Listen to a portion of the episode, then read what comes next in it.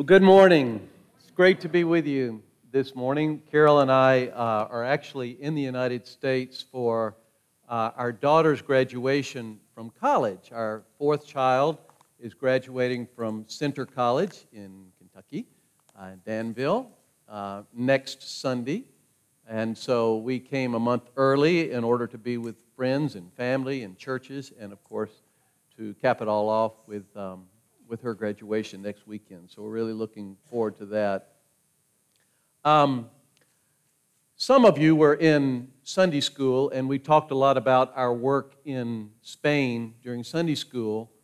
Uh, so I'm not going to talk a lot about that during our sermon. I'm going to preach from the book of Romans, and the passage that uh, is up there, we're going to read at the end of the sermon, just so you because what we're going to do is kind of a survey of, um, of the book of Romans, especially as it pertains to missions. But I want you to kind of have a visual picture in your mind uh, as we study, as we read the book of some of the passages from the book of Romans this morning. Because one of the ministries that we have in Spain that I didn't talk about in Sunday school is the following. And here's the image there's a young couple that lives in downtown Madrid named Anna and Kenton. Recently married. He's Australian, she's Spanish. They have a small apartment downtown Madrid, and they really love the Word of God.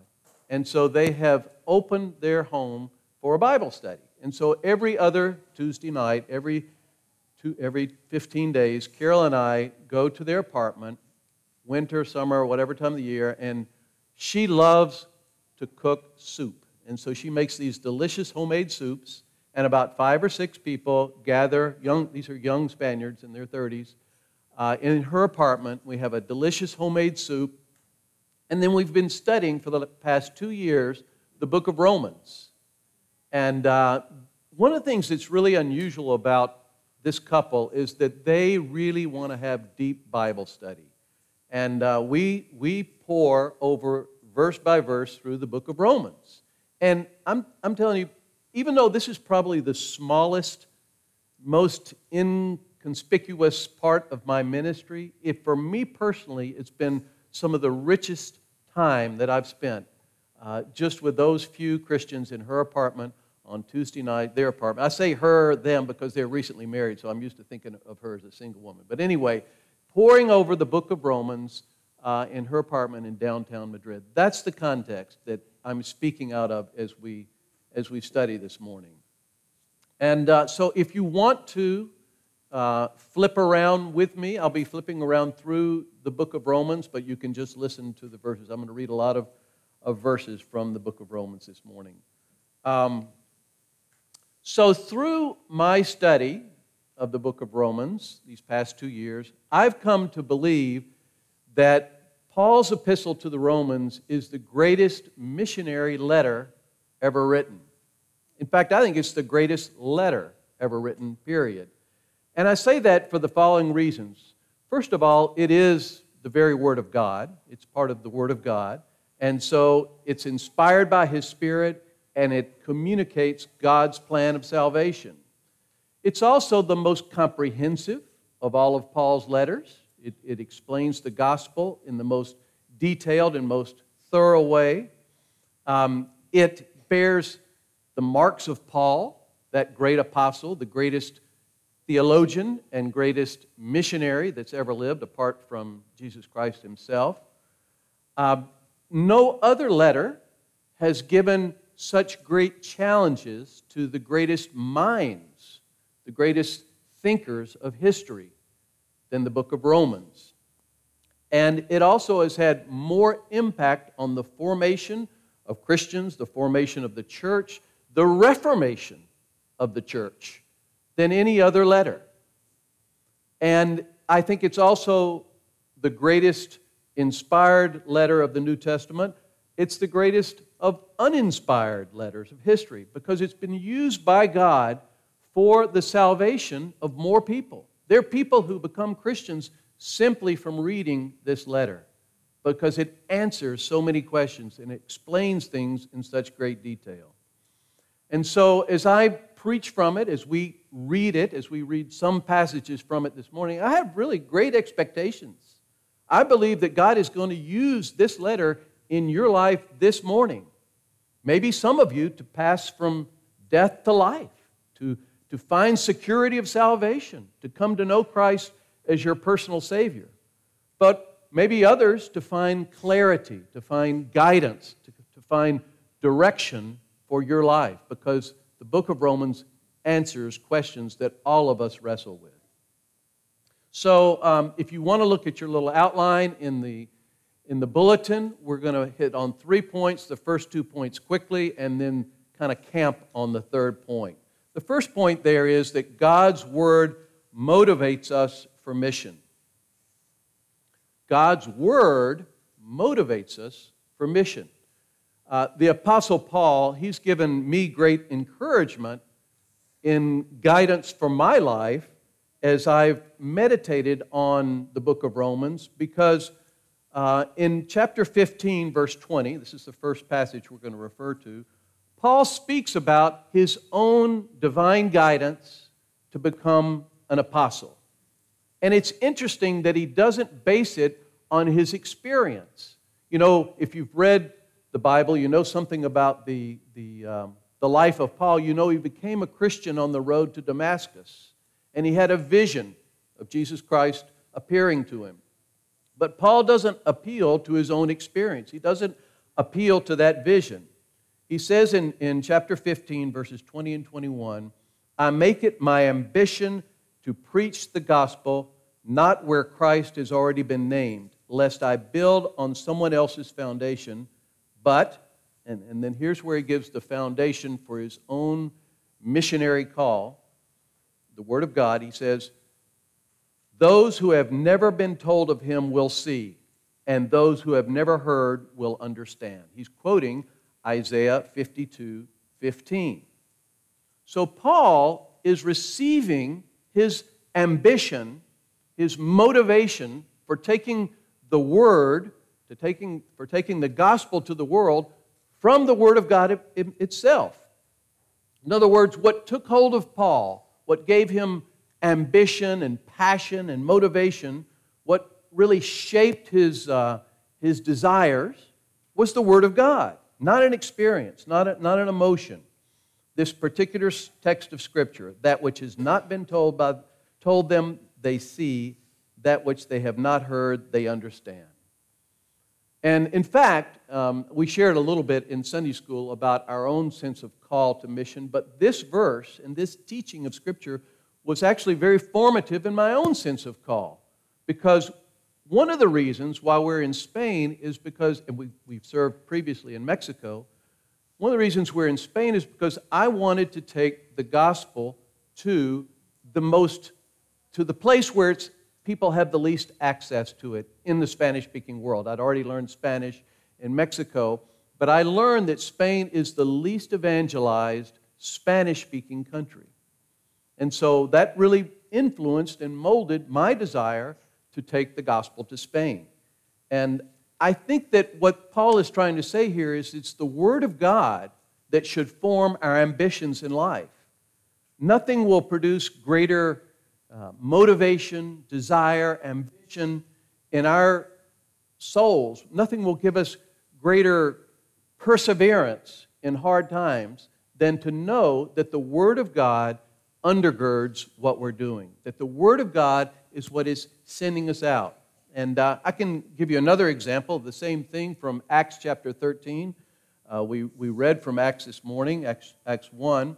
But Paul and Barnabas they wanted to reach the unreached Gentiles of Pisidian Antioch in, in Acts 13. And uh, they say that they were doing this for so the Lord has commanded us. What were they referring to? In this case, it was Isaiah 49 6, which says, I've made you a light for the Gentiles that you may bring salvation to the ends of the earth. So that's my first challenge and prayer for you this morning that the Word of God would produce in you a deep, uh, holy passion to communicate the good news to our lost world. And it will come from God's word, not from an emotion, not from an experience, not from lightning flashing from heaven, but you know that the word of God is, is sending you. That, will, that is what will produce a durable ambition. Whether you're a goer or you're a sender. And that's our, our title this morning. It'll master you, it'll hold you. Our second point is that God's Word calls us to be involved in mission. Not only that it motivates us, but to actually be involved in mission. Um, and unless you, you think maybe I'm forcing the book of Romans uh, to preach a missionary sermon because I'm a missionary and that's what missionaries ought to do when they visit the churches preach a sermon on missions. I want you to consider some of these verses from the book of Romans. You may have never thought of them the way we're going to look at them this morning because Romans is actually the greatest missionary support letter that's ever been written. Um, listen to what Paul says in chapter 1, verse 5, as he's beginning the letter. We have received grace, we being here the apostles, we have received grace and apostleship to bring about the obedience of faith for the sake of his name among the nations. So he starts off his letter saying, That's our calling. Paul is saying, This is who I am. This is my, my reason for existence. This is my calling. It's what I do. Bring about the obedience of faith among the nations. And then, near the end of this letter, he returns to this same theme. Flip, flip over to chapter 15 again, and he's now speaking to the Christians in Rome, and he's telling them how he wants them to be involved in his mission. Chapter 15, verse 23 and 24, and then also we're going to read 28 and 29. He writes, Since I no longer have any room for work in these regions, and since I have longed for many years to come to you, in Rome, that is, I hope to see you in passing as I go to Spain and to be helped on my journey there by you, once I have enjoyed your company for a while. And then, when therefore I have completed this and have delivered to them in Jerusalem what has been collected, I will leave for Spain by way of you. I know that when I come to you, I will come in the fullness of the blessing of Christ. So here's Paul writing He's looking west towards Rome. He's wanting to go to Rome, but first he's got to go east to Jerusalem to deliver an offering, some money that he's collected for the poor in Jerusalem. But then he wants, he wants to come back across the Mediterranean to Rome, and he wants them, the Christians in Rome, to be his sending base to go further west, to get to Spain. We don't actually know whether Paul got to Spain or not, although I did find a NIV study Bible that had a map of Paul's travels in Spain in it. And I thought, I don't know where they got that. I think it's purely hypothetical. But, you know, if you're a missionary in Spain, it feels pretty good to know that the Apostle Paul has been there. Uh, but in any case, uh, he wanted to go to Spain. We do know that. He says it right here. And he wants the Christians in Rome to be his support base, his Western base. And so that's his hope. I hope to be helped on my journey there by you. What's Paul saying? He's saying, I'm not a loner. I don't do this by myself. I need you. I'm no man is an island. I, I need a base of operations. I want you to get behind me in my mission to Spain. Pretty good that I can use that, huh? this church has been behind me in my mission to Spain for many years, and I'm very thankful for it. But I want you to know that we need you. We, we covet your prayers. We enjoy receiving your financial contributions, but we feel a part of you. We feel like you're representatives out there as we take the gospel to Spain. Um, our third point, and we're going to spend more time on this one, is God's Word explains why we must be either goers or senders.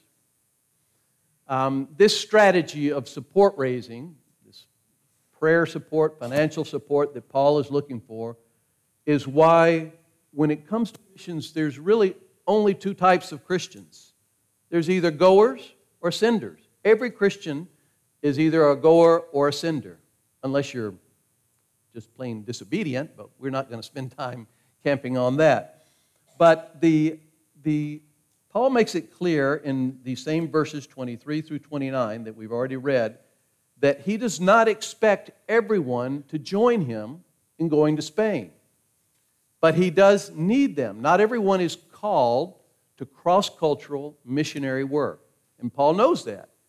But he does need and he does want senders. Some people are called to be senders. I know God will not call every one of you to be a cross cultural foreign missionary. But he does call you to be a sender, to be a prayer warrior, to give financially, to give encouragement. Richard prayed this morning that this being here this morning would be an encouragement to Carol and me, and it is. And we also want to be an encouragement to you that God's word is going forth, and it's going forth in our particular place of service, which happens to be Madrid, Spain.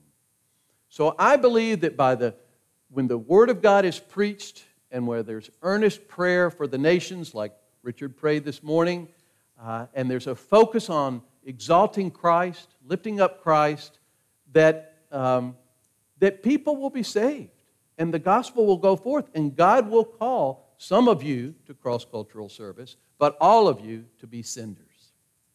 Now, I want to give uh, four reasons here the, under this third point why, um, why we are called to be either goers or senders. Basically, what I'm going to do is summarize the gospel, but I'm going to do it kind of through the lens of why God calls us to either be goers or senders. The first reason has to do with a very serious subject and which is not popular to teach about, but it's in the book of Romans, and so we must address it, and that is the wrath of God. You know, maybe you don't think about this, but the greatest peril facing every human being on earth, in any place, at any time, in any location, is the righteous wrath of God on his or her sin, on our sin. And unless God rescues us from this judgment that we're under because of our sin, we're all going to perish. You know, when we, when we watch the news at night, we hear about tragedies. We hear about terrible things poverty, hunger, war, ignorance, uh, crime, etc., etc. And these are, these are horrible things. These are bad things. And if you travel the world, or you, even right here in Tennessee, you see these things. But the worst thing, the worst peril, the worst tragedy that exists is to be under the righteous wrath of God. And it's horrible, it lasts forever, and unless God rescues us, it's eternal.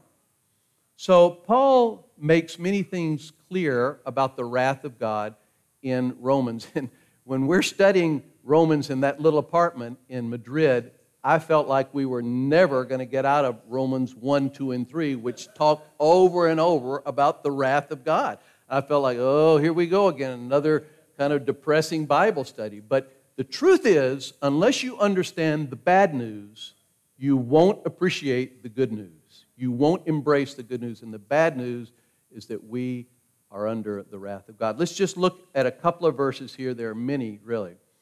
Um, Romans 2, verse 5.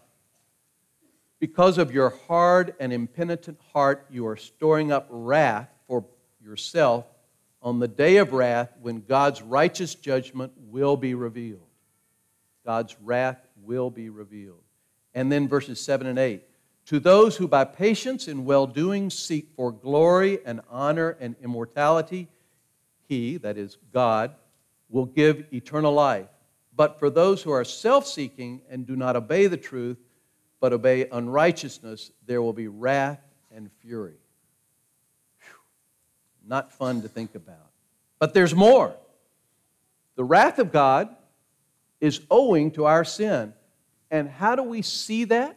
or how do we practice that as human beings? We exchange the glory of God for the glory of man. Uh, it's right there in verse uh, 23 of chapter 1. They exchanged the glory of the immortal God for images resembling mortal man and birds and animals and creeping things. If you don't think man exchanges the glory of God for the glory of man, come to Spain. Come to Spain at Easter time and see people bowing down to images of mortal man and praying to them. It's, it's, it's not a foreign thing, it's not something that just happened in the medieval ages. Other verses that you know well uh, all are under sin. None is righteous, no, not one. That's chapter 3, verses 9 and 10. Uh, Therefore, every mouth is stopped, and the whole world is accountable to God. Chapter 3, verse 19. And then the well known verse uh, all have sinned and fall short of the glory of God. This is our condition. This is our, our, our status. This is our terrible need and, and terrible condition. Well, I could go on, but let me just say it again, just for emphasis. The great peril facing mankind is the wrath of God towards his sin. That's number one problem. You're not going to hear it on the nightly news, but it is our, our status. Now, there's good news. As I said, you can't understand the good news unless you've understood first the bad news. But the good news is our second point under this, this third point, which is that Jesus bore God's wrath and brought our and bought our joy. Here's the thing. Jesus, in his great mercy, stepped into history. This is God stepping into our history, person of his son. He took on human nature and he endured God's wrath for us. He took our place. Listen to Romans 8:32. God did not spare his own son but gave him up for us all. Romans 5:8. God shows his love for us in this that while we were still sinners, Christ died for us. And what happened? When the Son of God died, what happened? Christ's flesh was given for our self, for our nature. By sending his own Son in the likeness of sinful flesh and for sin, he condemned sin in the flesh. That's Romans 8 3. And so that's the love of God. That's the love of God stepping in to do for us what we couldn't do. He condemned sin in the flesh, our sin, Christ's flesh. And when he did that, sin was punished, but also God's wrath was fully satisfied. That's good news. That's really good news. Romans 3:25. God put Christ forward as a propitiation. That's a big word. That means the removal of wrath by his blood this was to show God's righteousness because he had passed over former sins. So, in the work of Christ, I know this is maybe a lot to sort of try to absorb, but in the work of Christ, everything is accomplished for us to be fully set free from sin, fully justified, and God's wrath to be satisfied. Romans 5 9. Since we have now been justified by his blood, much more shall we be saved by him from the wrath of God. So that's the good news. No wrath, no condemnation. As Romans 8 1 says, no condemnation for those who are in Christ Jesus. That's the love of God. That's the message to the nations. That's why we're goers or senders, because God has given us a message for the nations. Thirdly, let's say this and keep this clear God saves us by grace through faith. I hope that's clear in this church. I'm sure if you've got having Richard as your pastor, you know that and you hear that frequently. But in our, in our culture, in a, in a Catholic culture, it's especially important to emphasize because people are so prone to trust in their own works and their own efforts. Um, it, but salvation is not by our good deeds. And I almost feel like a broken record to say that so often in Spain, but it needs to be repeated over and over and over because we're so prone to think that it's by me being a good Christian, by me going to church every Sunday, by me praying enough that I'm going to somehow merit God's favor. But that's not how it works. Uh, it's by hearing and believing the good news. Uh, Romans 10, verse 9, is a key verse in this. If you confess with your mouth that Jesus is Lord and believe in your heart that God raised him from the dead, you will be saved. It's wonderful news. Everyone who calls on the name of the Lord will be saved. And so, right there, at that point, that's where the story of salvation, the gospel, becomes the story of missions. Because we, we take this message to people so they can hear it and believe it and understand it and make that profession of faith. Uh, chapter 10, verse 14 and 15. How then will they call on him in whom they have not believed? And how are they to believe in him of whom they have never heard? And how are they to hear without someone preaching? And how are they to preach unless they are sent? So faith comes from hearing, and hearing through the word of Christ. Salvation comes to the peoples, whether they're in Spain or Clarksville, by hearing the message and believing it. And that's what the cross cultural missionary does, and that's what you do as you're sent wherever God sends you. So, my prayer for you, as we've meditated on these verses from Romans this morning, is that a, a, passage like Romans 10, verses 14 through 17, would, would give you great clarity about your purpose in life, your, God's call on your life, that it would take hold of you, whether you're a sender or a goer, whichever God calls you to be. And then finally, the, the fourth point I want to make under this uh, third point is that God calls all of us to share our hope. Uh, beautiful verse here in uh, chapter 10, verse 15. How beautiful are the feet of those who preach the good news. The feet of those who take the news of salvation. The feet, of course, referring to the whole person, but that you're going, you're moving, you're going out with a message of salvation. The world is not going to think so. They're not going to think you're beautiful because you bring the good news of salvation. They're not going to applaud you and stand up and praise you. Um, my, and thinking about being beautiful here, my guess is that most of us here this morning, we don't think of ourselves as being particularly good looking. Maybe some of you do. Most of us are pretty average, you know. Most of us are, are just kind of normal folks, uh, not particularly pretty, not particularly uh, handsome. But there is a promise here, a, a, a wonderful promise. There is a way to, to infallible, perfect beauty, and that is by being a preacher, a carrier of the good news. How beautiful are the feet of those who tell the good news. So, my challenge to you, especially maybe to you young people who are thinking about what is God's call on your life, what is your purpose in life, is this go deep with God.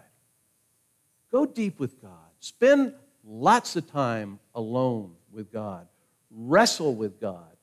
Find God's purpose and His call on your life. Hang out with the most committed Christians you can find. Hang out with the people who want to know God and who want to do His will. And we're going to end by reading Romans 8 because it's a beautiful um, charter for your life. And you should, you should read it and preach it to yourself because it'll, it's such an encouragement. I read this again for about the fifth time this week at about 5 o'clock this morning because I woke up thinking about what I'm, you know, my sermon this morning, and it just was such an encouragement. In fact, I'm going to replace the word us in this passage with the word me so that I, I'm going to preach it to myself right here in front of you, and I encourage you to do the same thing. If God is for me, who can be against me?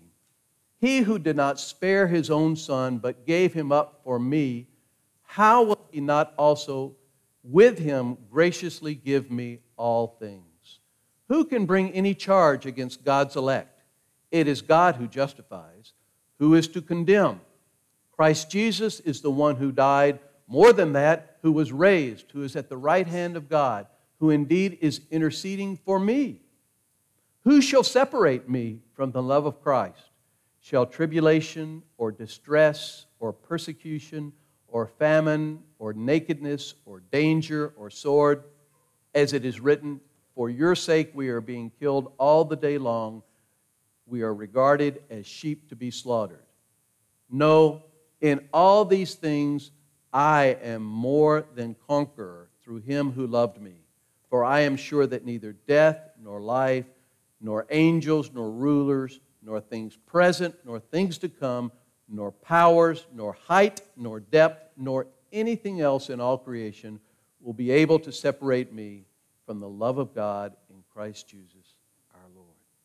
How beautiful. How wonderful. This is your message. This is my message to the nations. There's no greater message. There's no greater possible answer to the needs of mankind. There's no greater hope. Amen. Let's pray. Father, thank you so much for this wonderful book of, of Romans that is such an encouragement to us. It explains so clearly your plan for us, your love for us. It answers our greatest questions, it responds to our greatest needs.